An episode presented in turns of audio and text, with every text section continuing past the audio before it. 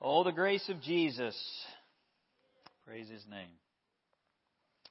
Well, we are in the book of Revelation, and we're on the third message that uh, that we're preaching. You could preach many others, and and I think the book of Revelation is is is something that that people have have heard about, maybe even uh, looked into or, or read. But as, as, I think we've said, it's it's not a book that you typically hear preached.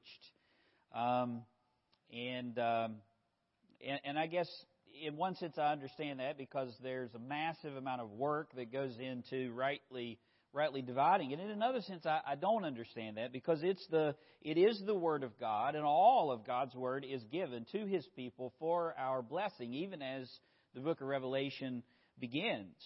Um, I guess some people study Revelation for different reasons. Some people are curious about the future. Uh, if you do a series on Revelation, you will find that people will come just out of curiosity.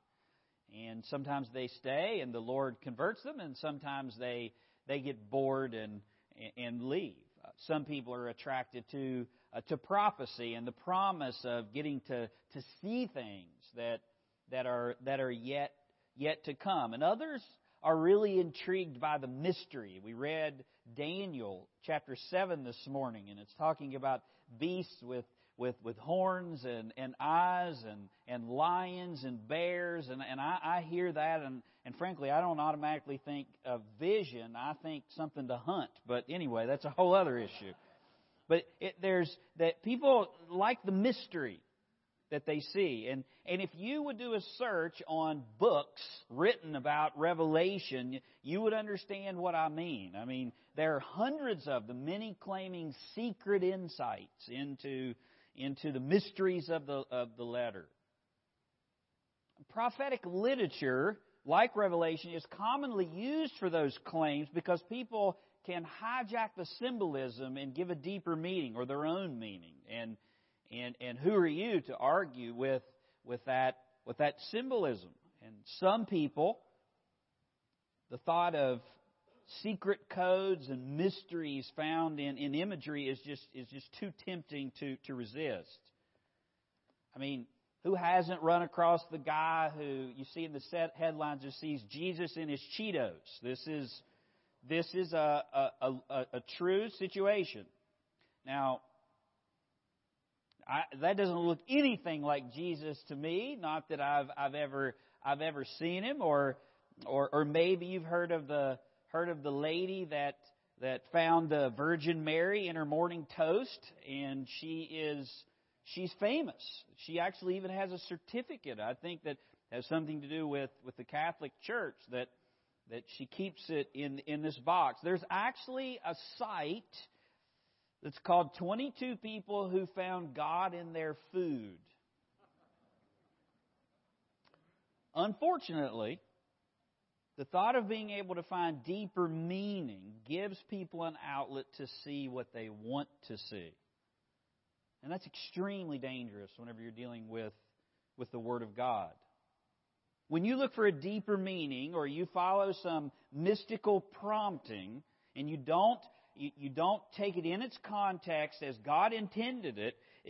When you're dealing with the Word of God, when you do that, when you find a deeper meaning, you become the authority and not the Bible. And that, that's not just dangerous, that's deadly. Deadly for you and deadly for other people.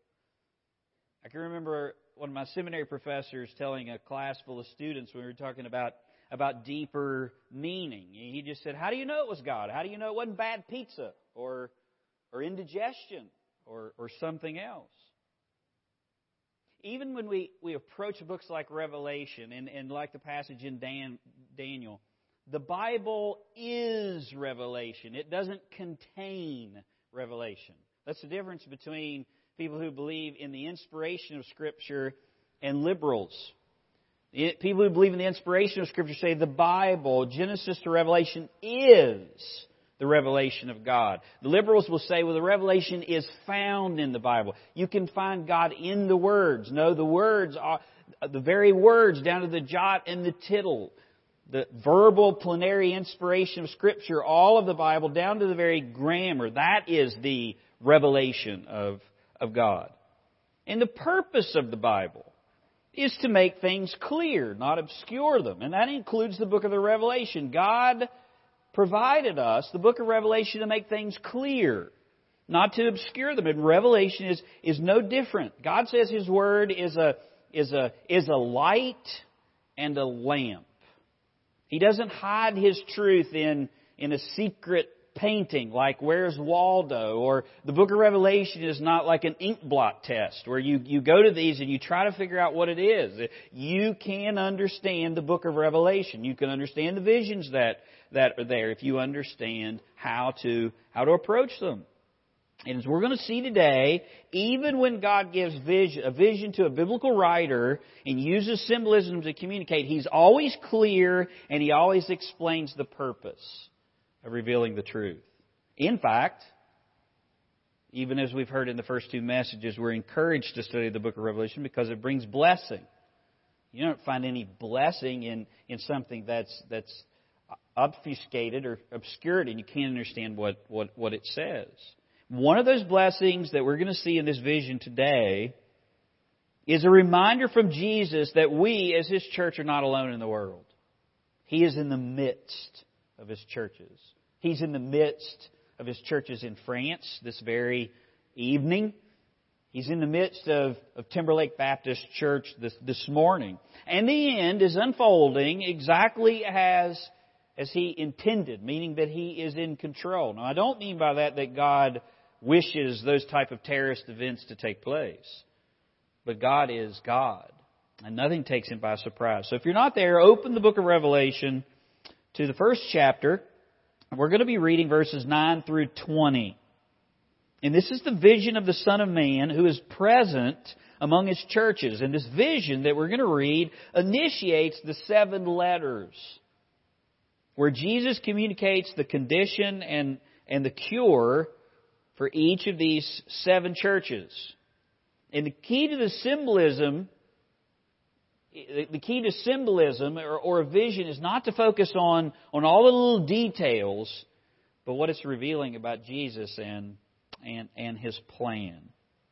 So let's read, beginning in verse 9 to verse 20. It says, I, John, both your brother and companion in, companion in tribulation and the kingdom and patience, in Jesus Christ was on the island that is called Patmos for the Word of God and for the testimony of Jesus Christ. I was in the Spirit on the Lord's day and heard behind me a loud voice as of a trumpet saying, I am the, I am the Alpha and the Omega, the first and the last. And what you see, write in a book and send it to the seven churches, which are in Asia, Ephesus, Smyrna, Pergamos, Thyatira, Sardis, Philadelphia, and Laodicea. And then I turned to see the voice that spoke with me. And having turned, I saw seven golden lampstands, and in the midst of the seven lampstands, one like the Son of Man, clothed with a garment down to the feet and girded about the chest with a golden band. His head and hair were white like wool, as white as snow, and his eyes like a flame of fire. His feet were like fine brass, as if refined in a furnace, and his voice as the sound of many waters. He had in his right hand seven stars. Out of his mouth went a sharp two edged sword, and his countenance was like the sun, shining in its strength. And when I saw him, I fell at his feet as dead. And he laid his right hand on me, saying, Do not be afraid. I am the first and the last. I am he who lives and was dead, and behold, I am alive forevermore. Amen.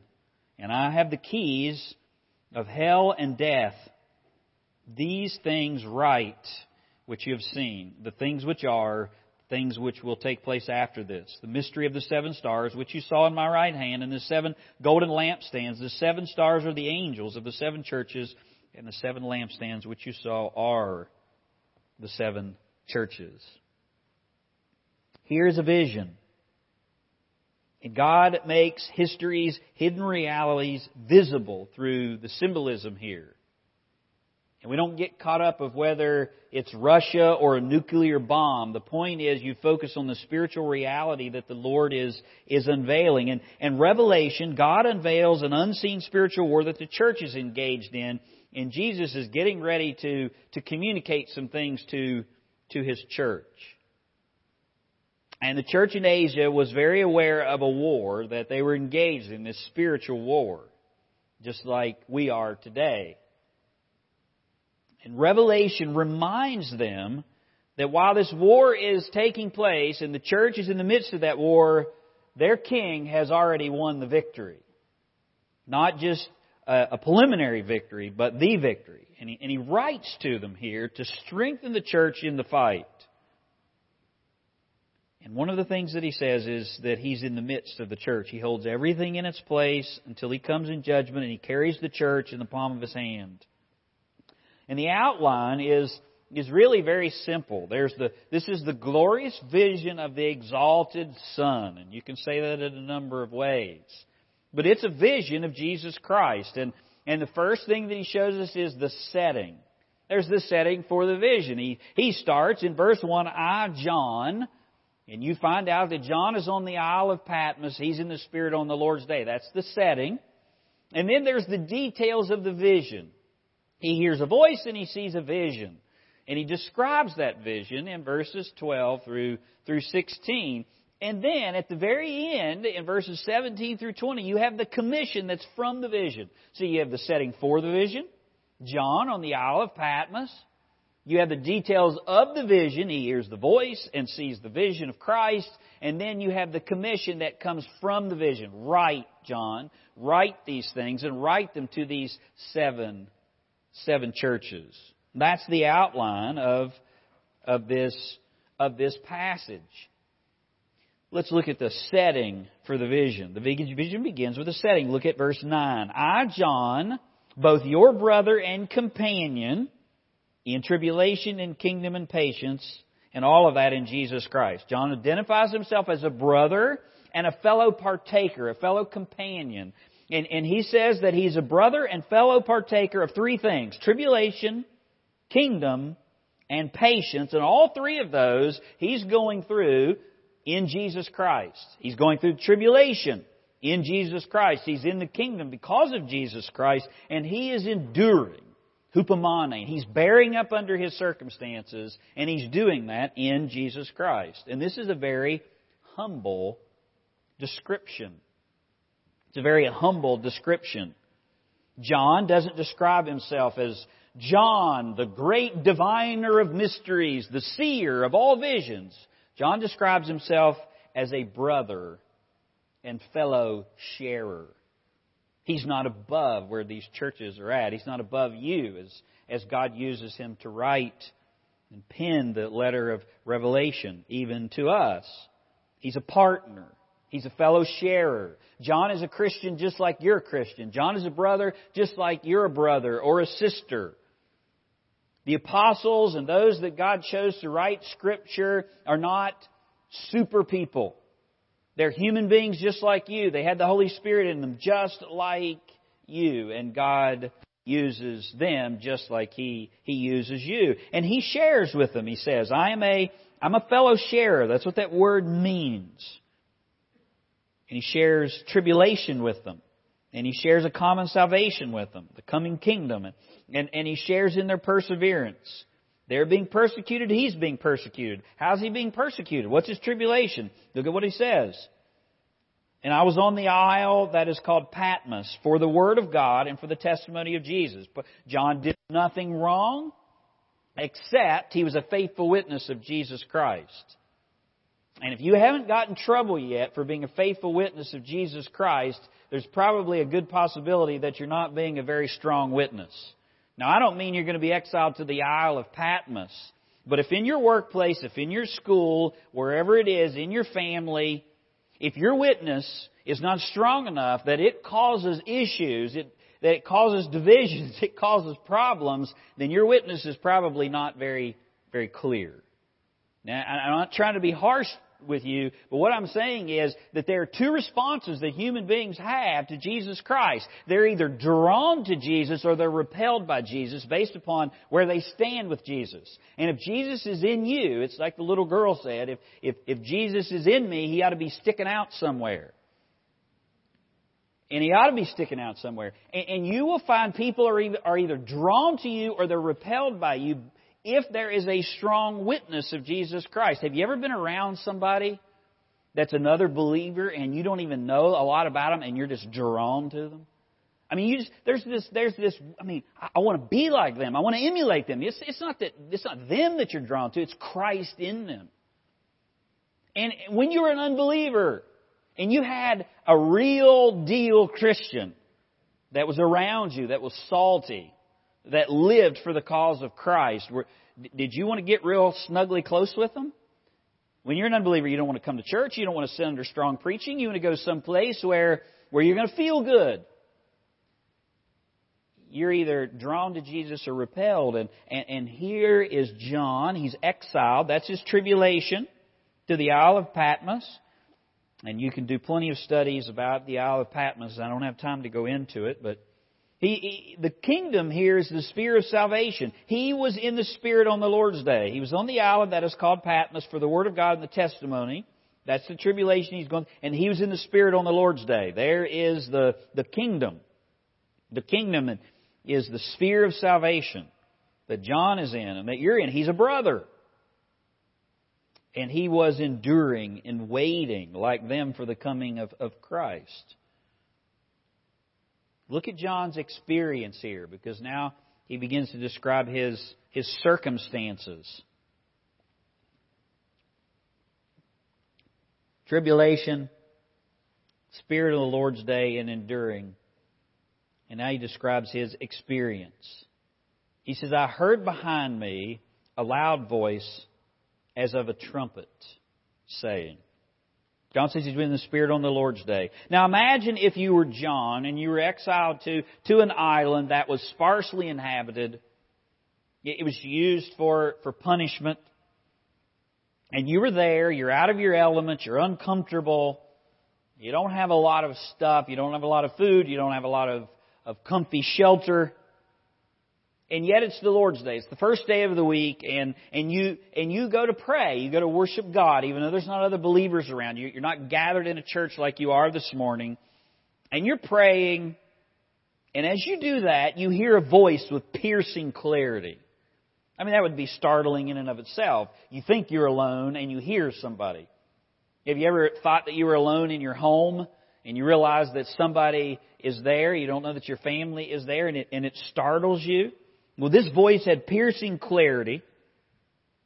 And he says, this voice tells you to write down what you're about to experience and send it to the seven churches in Asia that you know very well. And when you turn around, you see seven golden lampstands, and in the middle of them, one like the Son of, of Man. And you know the book of Ezekiel, and you know the book of Daniel, and what you're seeing is what you have heard the prophets of old describe. And, and then when you look at him, it, it hurts your eyes. It, it's a stunning figure, and, and his face is bright like the noonday sun. Have you ever tried to look at the sun as a kid?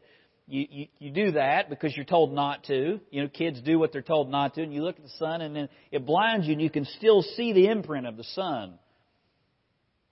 And when you when you when you glanced, you had to you had to turn away.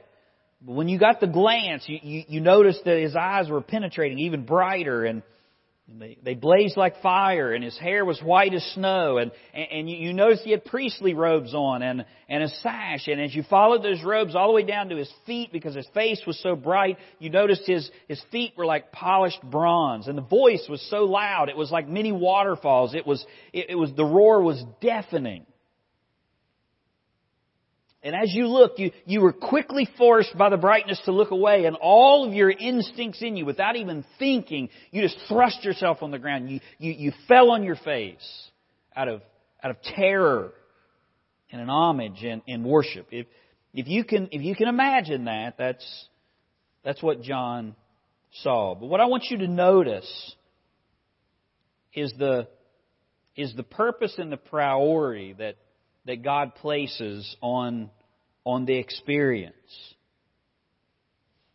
The purpose for John seeing this vision is to establish the authority of his message, not to get wrapped up in the vision.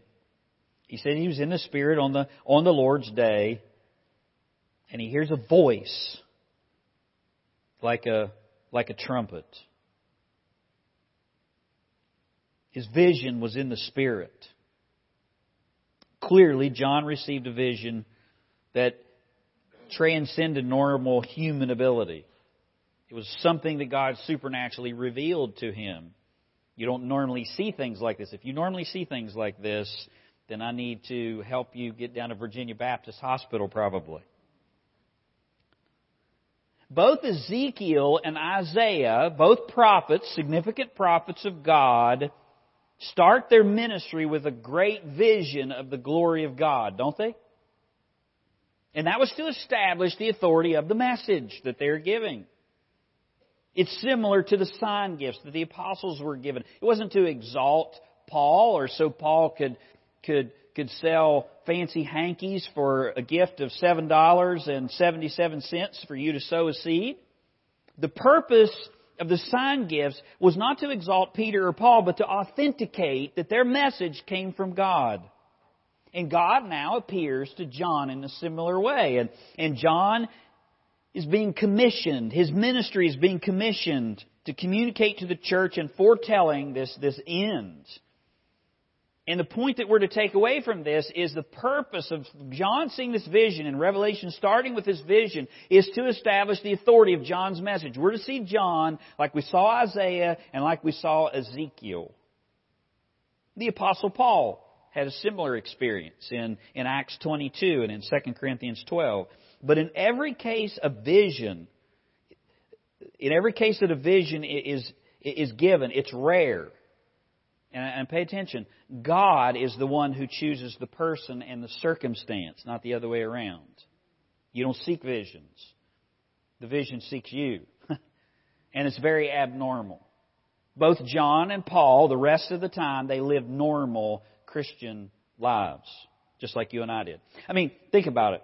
John, the rest of his time, this is toward the end of, of, of, his ministry. John and Paul, even though they saw visions, the rest of the time they didn't go around seeking promptings or visions before they did anything. They, Paul didn't look for a Macedonian call before he went out to witness or before he, he decided to stop at this town or, or that town or, or launching on a new mission trip. The Macedonian call came to him while he was going. The rest of the time he prayed and then went wherever wisdom and providence allowed just as he was commissioned to do. John wrote a gospel and three letters before the book of Revelation, and nowhere does he describe anything like this. This vision is not normative. It's not something to seek. It's, the purpose is to establish his authority. And God is saying here in Revelation that John gets to see something dramatic, dramatic and he's told to write what what, what he sees. And the second thing I want you to notice is the, the priority in this vision is placed on what's written, not what is seen. Look at what he says here. He hears a loud voice as of a trumpet saying, I'm the Alpha and the Omega, in verse 11, the first and the last. What you see, write in a book and send it to the, to the seven churches. Look at verse 12. Then I turned to see the voice that spoke with me. God tells John to write what you see, not see what you want in the writings. Are you listening? You did not see God, and you did not hear God but from the Bible, period. Under no circumstance you didn't see a vision from God, and you didn't hear the voice of God apart from the Bible. Visions and voices are not normative, and they're not for today. The Bible is complete. That is the Word of God. The written Word is where God speaks. And that's the emphasis that you find the written word is where God speaks to his people because Christ's authority is found in his voice. It was a, it was a loud voice. And it was a voice like a, like a trumpet. In our day, there's a lot of talk about seeing God or hearing God, and the only place that you do that, according to Scripture, is in the Bible. Revelation comes from God, not the book of Revelation. Revelation comes from God and God has determined His revelation is written, not observed in fanciful experiences. Whether you're in America or whether you are in the middle of the Amazon rainforest. Even here, God has determined an apostle would receive a vision. It's controlled, it's clear, and it's commissioned. I want you to notice, if you read this, and you may not have time to do it right now, go back and read it. John is completely coherent, and he's completely in his right mind, even though he's on the Spirit in the Lord's day. Even though he sees something, enabled by the Holy Spirit of God, that is abnormal, he's completely coherent and he's in his right mind. John is not pictured here of rolling on the floor or foaming at the mouth or his eyes rolled back in his head. He's not. He's clear. Christ gives him words to write. Write these words. Communicated in language, in context, and time. You'll see that when we get into the, into the seven letters. These are specific letters that diagnose the problems in the church, establish the cures. There's no mysterious codes or unpredictable jargon. And he's commissioned.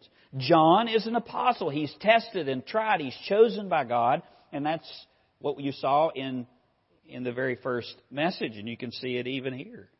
He's on the Isle of Patmos. You and I are none of those things. Well, we may be controlled and clear, but we're not commissioned. And besides that, the canon is closed.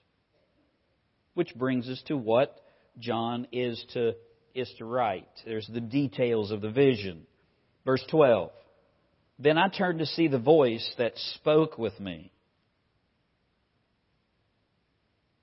The voice he hears, he says, is like a trumpet. What does a trumpet sound like? Have you ever listen to a band? There's certain instruments that just rise above the others. They're just clear. I mean, some blend in, and I guess you have a musical ear, unlike I do. You could probably pick them out. I've heard people go, "Oh, there's the tenor, there's the alto, there's the whatever." I have no idea. Uh, the best I know is, is tenor is high and bass is low, and I don't know how to read music or notes. But when I'm listening to a marching band or listening to others, you can hear a trumpet, can't you?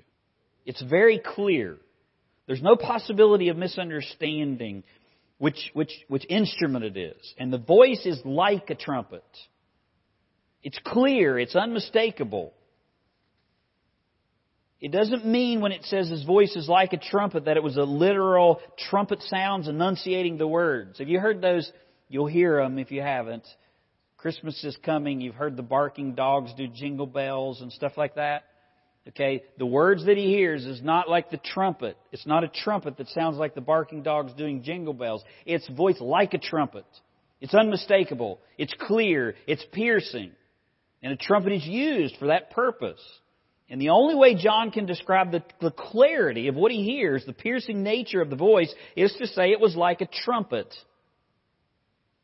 And trumpets were used to announce things in the Bible.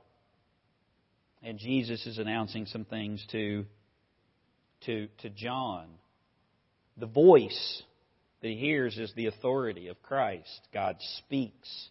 God speaks the world into existence. God speaks to his people. God says, Hear, O Israel. Faith comes by hearing, hearing by the, the word of Christ. You're told to preach the word, you're to announce the word. God is a verbal God. And John is told to write what is the book of the Revelation. Now, I want you to notice the other emphasis, the details of the vision. There's the location. He says, verse 12, When I turned to see the voice that spoke with me, and having turned, he doesn't see the voice that he's looking for. The first thing he sees is seven golden lampstands, but look at the location of the voice. And in the midst of the seven lampstands, one like the, the Son of Man. The location is the presence of, of Christ. The voice emphasizes the authority of Christ. The location communicates the presence of Christ. Where is Christ in this vision?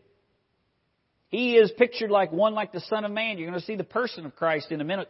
But the first thing that Jesus wants us to understand and the churches to understand is John's message is authentic it's like the prophets of old. He sees this vision of the glory of Christ. He hears the authority of God that is in his voice. And then where is God? God is in the middle of his churches. His presence is in the midst of the seven churches under persecution. Christ this morning is in the midst of the churches in Paris. He's in the midst of this church this morning, and He's in the middle of your life. God is not aloof. He's not up there, out there, in heaven, unconcerned about what's going on in your life. He's right in the middle of it.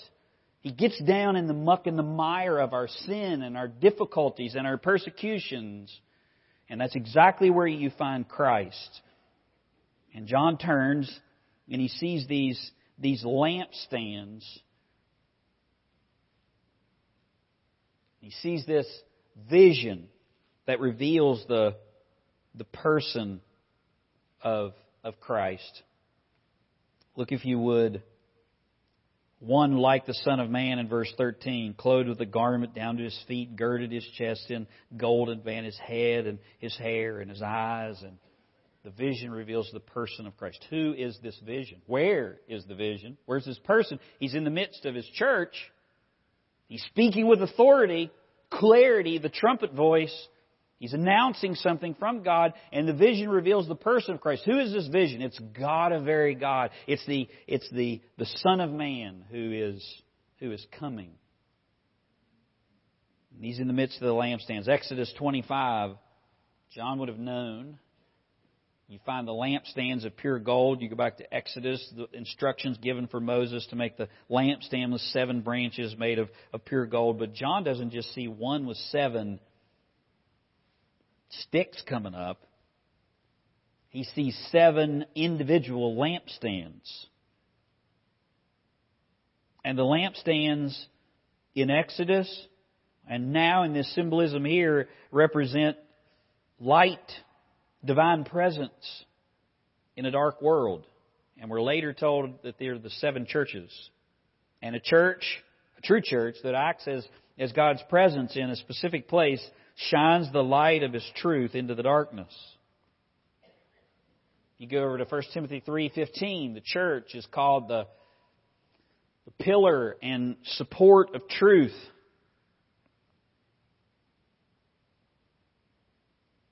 Christ is seen in the middle of his churches, and his voice is spoken to his churches. And he is God, a very God. He's not abandoned them. That's what he wants them to understand. He's not left them alone. What is one of the last statements Jesus gives to his disciples before ascending? You call it the Great Commission. Go therefore and make disciples of all nations, baptizing them in the name of the Father and the Son and the Holy Spirit, teaching them to observe all things whatsoever I have commanded you. And I am with you. And I'm with you always and I'm with you even to the end of the age. Do you think that there are people in Paris this morning that are going, God, where are you at? Tempted to think that? Do you think the churches in Revelation, under the persecution of the Roman Empire, are you tempted this morning to think, God, where are you at? Hear the words of Matthew. Lo, I am with you always and I'll be with you even unto the end. Whatever the end that you're that you're facing. And Jesus is saying this. I am in the midst. And then you see the vision. There's one like the Son of Man, clothed with a garment down to his feet, girded his, about his chest with a golden band. The one that is speaking is, is none other than God Himself. His hair is white. It just represents wisdom. Proverbs 16:31, "Gray hair is a crown of glory; it is gained in a righteous life." So all of you that are trying to wash that gray right out of your head, Proverbs 16:31 says, "Keep it." It's, it shows wisdom, shows that you've walked with God for a period of time. The vision is described. His eyes are like like blazing fire. It's Daniel 10:6 penetrating insight of, of one who sees all now and the future. He's clothed with a garment down to his feet, girded about with a, his chest with a golden band. These are robes of a priest. They represent intercession and the sacrificial ministry of Christ. This very morning, God would have you that, you that you sin not, but if you do sin, you have an advocate with the Father, Jesus Christ the righteous. And He is the propitiation. He is the sacrifice and the sacrificer. He voluntarily laid his life down for you. And he's pictured here in priestly robes communicating to his church. His feet were like purified brass, stability, strength, his voice like many waters, the authority of God. He, he holds the stars in his right hand. He's holding the stars in, in complete control. It's like what John 10:28 says, I give them eternal life, and they'll never perish, and, and no one will snatch them out of my hand. Christ's church is secure. But his enemies are not. Look at what he says here in verse 16. I had, he had in his right hand seven stars, and out of his mouth went a sharp two-edged sword. The sword symbolizes the irresistible power of divine judgment. Same phrase is used in Revelation 2:12. If the church turns apostate, Jesus said, "The sword will come out of my mouth against you." Revelation 19:15, the sharp sword coming out of his mouth to to cut down his enemies. Christ's words will prevail. This picture of the sword, Christ's words will prevail in judgment, and he will speak by declaration. He'll be victorious. He'll speak, and his enemies will fall. And look at how the vision ends in verse 16. His countenance was like the sun, shining in, in its brilliance. His vision reaches a high point. And John has seen this vision before. It's not the first time that John has seen this person.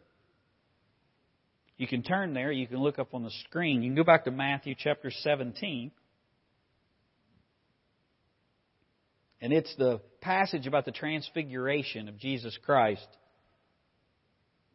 It says, Six days later, Jesus took with him Peter, James, and John, his brother and he led them up on a high mountain by themselves, and he was transfigured before them. Listen, his face shone like the sun, and his garments became white as light. Now, look at verse 5. Look at where the emphasis is. And while he was speaking, a bright cloud overshadowed them and said, Behold, a voice came out of the cloud. This is my beloved Son in whom I'm well pleased. See a vision of Him. Is that what it says? Listen to His words. Listen to Him. It's the voice of God, not the vision. That's the emphasis. Listen to Him. Verse 6 And when his disciples heard this, they fell down, they fell face down on the ground, and they were terrified. And Jesus came to them and touched them and said, Fear not. Get up, do not be afraid. And lifting up their eyes, they saw no one except Jesus. And look at how this whole passage ends. And as they were coming down from the mountain, Jesus commanded them, Tell the vision to no one until the Son of Man has risen from the dead. You know how this vision in Revelation goes on? Do not be afraid, I'm the first the last. I'm looking at verse 18. I am he who lives, was dead, and behold, I'm alive forevermore. He's risen from the dead. And the vision is seen in. The transfiguration of Christ back in Matthew 17 was a foreshadowing of Christ's exaltation after the resurrection. That's why they're not just to, to mention of it. This vision of Christ the Son of Man is a foreshadowing of Jesus' full glory that will come when he, when he returns and he sets up his kingdom that you're going to see in the book of Revelation. It ends, this vision ends with a reiteration of the authority of his voice and the brightness of his glory, which leads to the commission. And I'll be fast. There's overwhelming fear there's overcoming worship, and there's overflowing service. Verse 17. He says, When I saw him, I fell at his feet as dead. John's first response what he, to what he hears and what he sees is to fall like a dead man. It's a, it's a standard response when people see God's glory. Daniel said, When he saw the Lord, no strength was left in me. My natural color was turned to death. I fell into a deep sleep with my face to the ground. Daniel 10:8. Isaiah cried out, "Woe is me, I am ruined." Ezekiel fell on his face. You're going to see when the sixth seal is broken, and just a few chapters later, unbelievers will cry out for the rocks and the mountain to hide them from, from God. Verse 17, when I saw him, I fell at his feet as dead. That is a far cry from the silly and blasphemous claims that people make today about seeing and hearing the Lord. If you truly saw the Lord or you truly heard from the Lord, this would be the response. It would be terror. The only reaction that a person should have who truly has heard from God is fear. That is until the Lord points you to grace. Look at verse 17 but he laid his right hand on me, saying, Do not be afraid. Why? Why does John fall on his face in terror? And why does Jesus put his hand on him and say, Do not be afraid? Because of who he is and what he's done. I am the first and the last. I am. Ego eimi, the name of the covenant God. I am. I am the one who shows mercy to thousands. I'm the one who forgives iniquity and I was dead, but I'm alive forevermore. I, literally, I became dead, but I am the living one. And I have the keys to death and hell. A key is an authority. He's saying, I have authority over death and the afterlife. I have authority over it. You don't have to fear it. Don't fear the one who can kill the body. Fear the one who can kill the body and cast the soul into hell. And I have the keys to life and death. I decide. So you have nothing to fear. You're indestructible until I decide. He was saying that by his death and resurrection, he has control over the danger and death that threaten them. And so John worships. Overcoming worship because of the cause of Christ, the work of Christ, and then that turns into service. Look at verse 19. Right. Write the things which you've seen, the things which are, and the things which will take place afterwards. Record and repeat. There's overflowing service. And he greets the church that we'll see next time. Now, John is commissioned by Jesus to tell the vision and the message, and he serves God by doing that. Why? Because back in verse 3, the time is near, and verse 7, Behold, he's already on the way. That's why he's to serve. And our task is the same today. When God's Word comes to us through the Bible, our response is reverential fear, to bow and worship because we know that we're no longer an enemy, but we're a friend because of what Jesus has done and that He's risen from the dead, and then we, we're to serve Him. And what makes that possible is that Jesus was, de- was dead but is alive forevermore. And has the keys of death and the grave. Did you know that the natural response that a human being, a depraved human being, has to God is fear, but God is not seeking fearers. You know what the Bible says God is seeking? He's seeking worshipers. And there's a difference. There's an aspect of fear to worship. You, you don't ever get to the point where you don't realize that God is dangerous. But you don't fear Him as if you're His enemy. And the Bible says that God is seeking worshipers that will worship Him in spirit and in, in truth. And the only one, the only thing that can translate you, transfer you from someone who is who, who should be terrified of the living God to fall into the, the hands of the one who is a consuming fire, the only one that can turn you from an enemy to a friend, is the Lord Jesus Christ. And the only way that can happen is for you to place your faith and your trust into what He accomplished on the cross and realize He is the, the I am. He's the one who was dead but is alive forevermore, and He's coming again. When's He coming? I don't know. We learned last week he's already on the way. Will he come today? I say, even so, come, Lord Jesus. Would you say that? The only way that you would say that, the only way that you would want to face God is if you knew God through Christ and you could say, Jesus, thank you for washing away my sins. Has He washed away your sins? Christian, if He has washed away your sins, are you serving Him? Are you serving Him? Is your testimony that which, which would cause you to be ostracized, whether it's on the Isle of Patmos or somewhere else? Because Jesus is so real in you that He comes out on other people.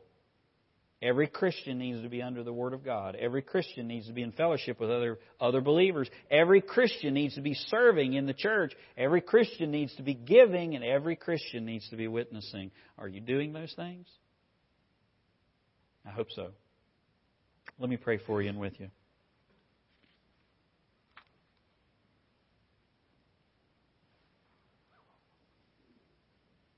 As we come to the Lord today, He's in the midst. He's here. He's spoken. What will you do with His words? If you don't know Christ, will you repent and believe? Will, will, will you be humble like John? Not exalt yourself? Will you say, I'm nothing, He is everything? Will you repent and believe? Oh, I'd love to pray with you. Someone else would too.